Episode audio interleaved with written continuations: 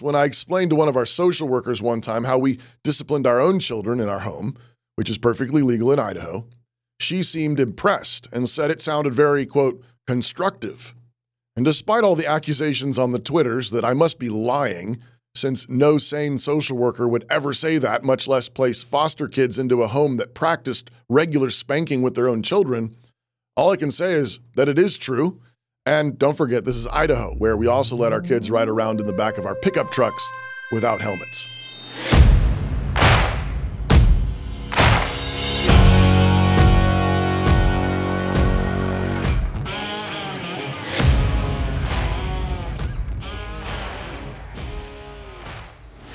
Introduction. Well, Mrs. Nancy Wilson has inadvertently joined No Quarter November. You'd think she'd donned her own flamethrower and torched an oversized cutout of the Huggies kid.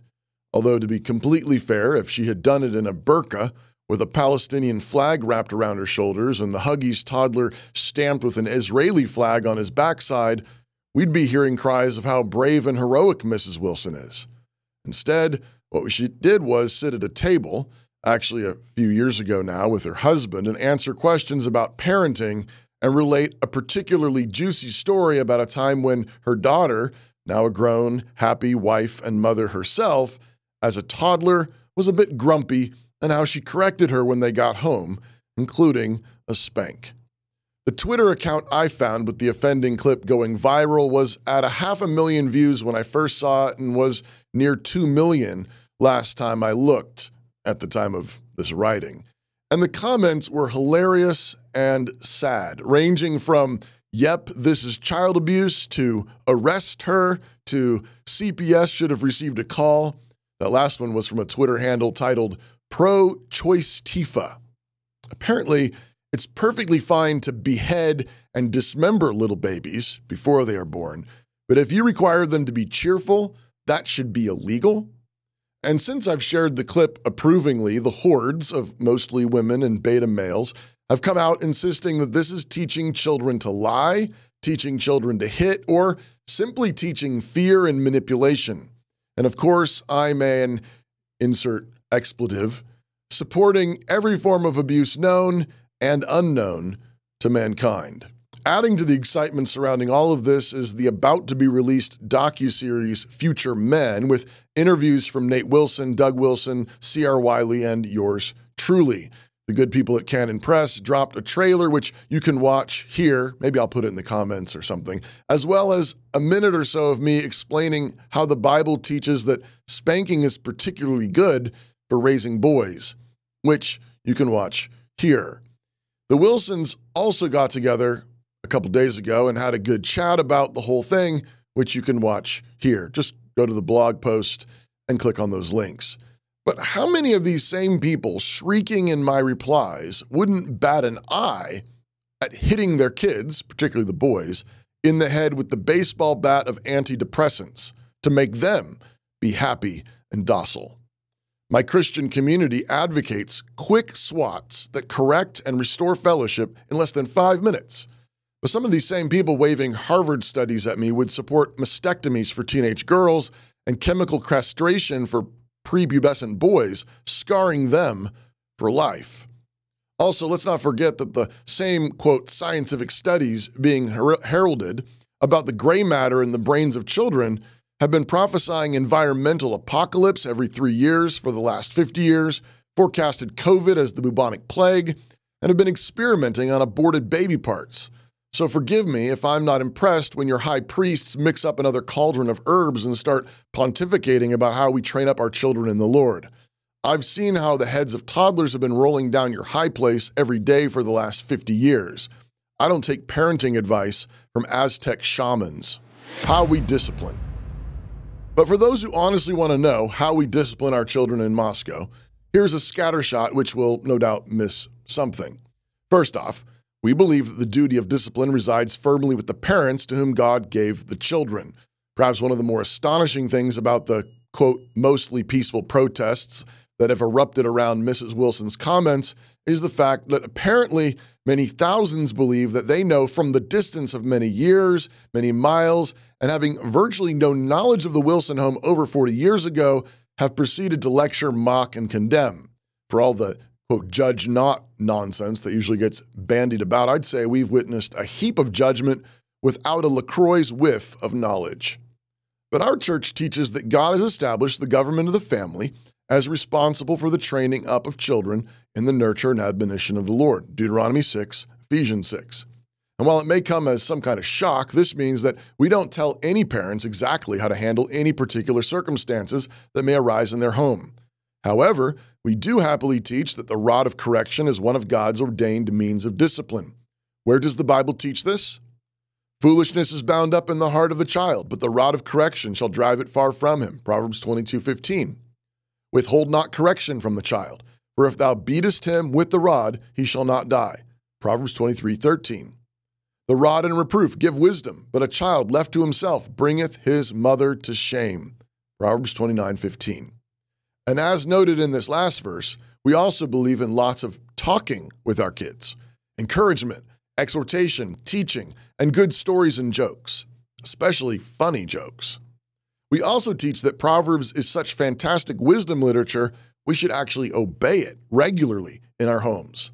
The Proverbs also teach that the younger children are, the more you can shape them. Train up a child in the way that they should go, and when he is old, he will not depart from it. Proverbs 22 6. This is why many of our teenagers are sat down by their parents somewhere in the middle of high school and told that they are now free to do whatever they want. And then they carry on like responsible young adults into adulthood. And the reason that isn't crazy is because we believe that in the first three or four years, you should run their world like a benevolent totalitarian dictatorship. Go ahead and mock. But tell me how many communities give that kind of freedom and responsibility to their teenagers and the whole thing not go to pot, pun intended. A really important point to underline is that we teach that the foundation for faithful discipline that is effective is warm fellowship between parents and their children. If your ordinary life together is not sweet and happy, then you will not be communicating love when you spank. Closely related, the Bible teaches that all correction is to be done in meekness which means filled with the Spirit and all of his fruit, especially self control. Galatians 6 1. Discipline that is carried out in anger, flying off the handle, violent, etc., is not Christian. Our church teaches against that kind of harshness, and we would hold parents accountable that were known to treat their children that way. While I do not think the state should be in the foster care business, my wife and I were foster parents for a number of years, and I would generally discourage foster parents from spanking foster kids. It's against the law, anyhow, in every state as far as I know. Many of those orphans have been abused and mistreated, and it's very difficult for complete strangers to come into a situation like that and communicate love through corporal punishment. Nevertheless, when I explained to one of our social workers one time how we disciplined our own children in our home, which is perfectly legal in Idaho, she seemed impressed and said it sounded very, quote, constructive. And despite all the accusations on the Twitters that I must be lying, since no sane social worker would ever say that, much less place foster kids into a home that practiced regular spanking with their own children, all I can say is that it is true. And don't forget, this is Idaho, where we also let our kids ride around in the back of our pickup trucks without helmets. But when there's a warm and joyful atmosphere in a home, and a child is in sin, Spanking is one of God's ordained means of bringing that child back into fellowship.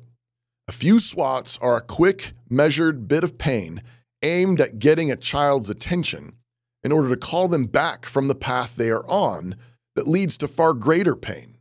What path is that? Well, uncontrolled emotions, angry outbursts, and complaining spirits are the path to all manner of dysfunction substance abuse, theft, out of wedlock pregnancies, abortion, rape, murder, prison, death, and hell. If you strike him with the rod, you will save his soul from Sheol. Proverbs 23:14. This is why the Bible clearly teaches that refusal to use corporal discipline is hatred of children. Whoever spares the rod hates his son, but he who loves him is diligent to discipline him. Proverbs 13:24. While the rod is certainly not the only tool in a wise parent's toolbox, and we encourage our families to utilize many other tools as well, practicing obedience, positive reinforcement and incentives, and other forms of physical exercise and restitution. the Bible teaches that there are some significant advantages and blessings of wisely employing the rod. Our community does discipline privately, calmly, explaining the offense, giving the swats, followed by quick comfort and hugs, prayers of confession, assurance of forgiveness, and full reconciliation and restoration of fellowship. And it has been massively constructive indeed. This means that the modern studies and psychotherapies that claim that all spanking is abusive, damaging, and will only be received as threats of violence, etc., those studies are science, the same way Al Gore's climate alarmism is science. That goddess of empathetic emotionalism. But perhaps the central eyeball that has been touched in this hashtag spanking gate controversy is the idea that a parent can and should shepherd a child's emotional state. While some would no doubt not mind very, very gentle verbal correction of a child's bad attitude, many, listening to Mrs. Wilson's description, rush to spin her daughter's emotional state in the most innocent, defensible way, while assuming that Mrs. Wilson was in the worst possible way, having a bad attitude, embarrassed by the moment, offended, hurt, or even angry. And while that sort of thing has no doubt happened many times in the history of parenting, it wasn't what Mrs. Wilson was describing because that sort of thing has been roundly condemned pervasively by the Wilsons themselves for many decades. She wouldn't be telling that story in order to give parents an example of helping a child work through their sinful emotions if she was the one with the sinful emotions. No, the story was clearly offensive because the child was sinning in her bad attitude seeing her mother and needing to leave her friend's house. And of course, any human with an ounce of empathy can imagine being in the little girl's shoes. But the question is what does God require? God requires immediate, cheerful obedience. God requires a joyful, submissive heart. Now, does every single infraction require that exact response? Of course not. Sometimes parents use verbal encouragement. Sometimes parents redirect. Sometimes parents might just have their kids do it over again the right way. But parents are God's assigned deputies, and sometimes it is actually more kind to nip that kind of sin in the bud.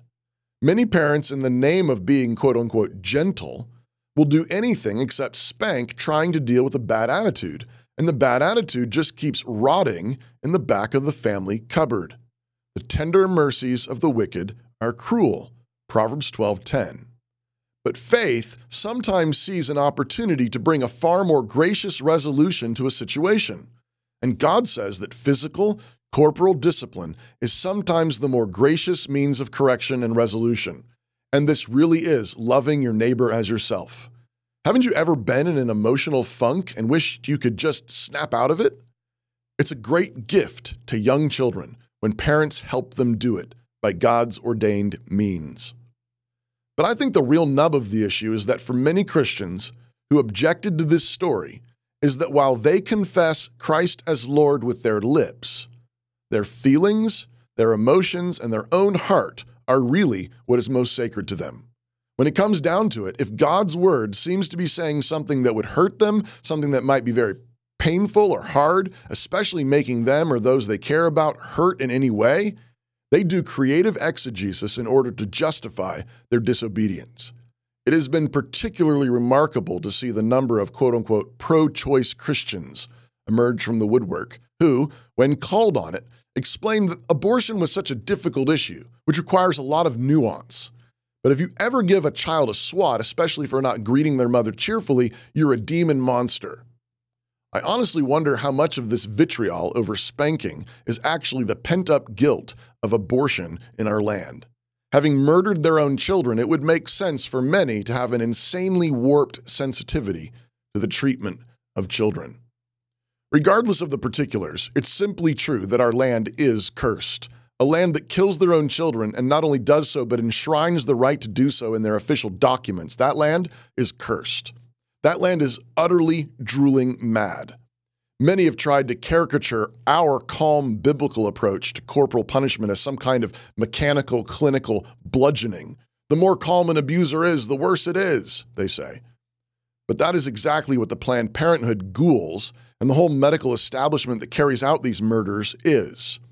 Many Christians have been tempted to try to salvage family values from the dumpster of modern values, trying to argue for life and marriage and freedom from feminism and egalitarianism and secular humanism. But you can't get the fruit of life and happy homes and political liberty from the bramble bush of resentment, envy, or idolatry. Other Christians have tried to build their house on the sand of the innocence and sanctity of life, especially the lives of little babies. Of course, babies are judicially innocent and therefore should not be criminally executed even for the crimes of their parents. And their lives are sacred in a sense, but they are not intrinsically sacred and they're not morally innocent. The Bible teaches that when Adam sinned, his sin was imputed to all of his posterity, and therefore all children are conceived with sin covenantally reckoned to them. Even the smallest zygote must have his original sin forgiven. This doctrine is incredibly offensive to the sentimentalists and humanists. But the center of the offense is actually the fact that our highest standard is not your feelings, not the feelings of the child, or any kind of intrinsic sanctity in helpless babies. No, the highest standard is the holiness of God, the sanctity of God, and the sanctity and authority of His holy word. I can't count how many times people in my replies over the last few days excoriated me and the Wilsons, often including some variation on, God would never do that.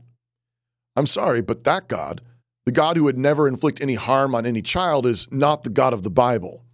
And I know there are a bunch of Christians who are embarrassed and ashamed of this, but we cannot win this great war with sentimental platitudes. The God of the Bible ordered the genocide of cities in Canaan.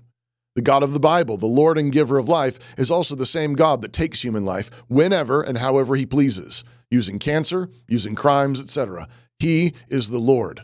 All authority and power belongs to Jesus. Human authorities may only use the authority that he gives in the limited ways that he gives it. This is why totalitarian statism is blasphemy. This is why violent, angry homes are blasphemy. But this is also why sentimentalist empathy is also blasphemy. It is arrogance to disobey the king. Conclusion. So, this is the central crux of the issue the central cross, the holiness of God, and the humility of men. Jesus says that the only way to follow him is by taking up a cross, by taking up an instrument of torture on your back. But if you take it up in faith, it is actually the lightest burden in the world, and it is full of comfort and rest because Jesus has already taken it up. He was crushed and scourged for our sins, and by his stripes we are healed. If you look to the cross, you can see your anger there, your envy, your abortion, your harsh words, your evil thoughts, your apathy and despair, your sentimental empathy nailed there. And there's a blood red stamp next to every single charge, and it reads, Paid in full. But if you struggle and resist and defy the Lord, you will end up with the heaviest burden and all kinds of cruelty crushing you and the ones you love. The pride and hubris of thousands mocking God's word, mocking Christian parents who submit to God's word is astounding, but not really shocking. We are a cursed land. We defy the living God routinely, openly, belligerently. But how's that really working out? Drag queen pedophiles in our classrooms and libraries, mass incarceration of the fatherless, skyrocketing levels of substance abuse and suicide. We are scraping the bottom of the outhouse behind the brothel, and many Christians, with last night's bowel movements all over their faces and in their teeth, have the audacity to scream at us for loving our children so well. Sorry if we are not exactly impressed. The aroma of your quote unquote kindness isn't very persuasive. Bye.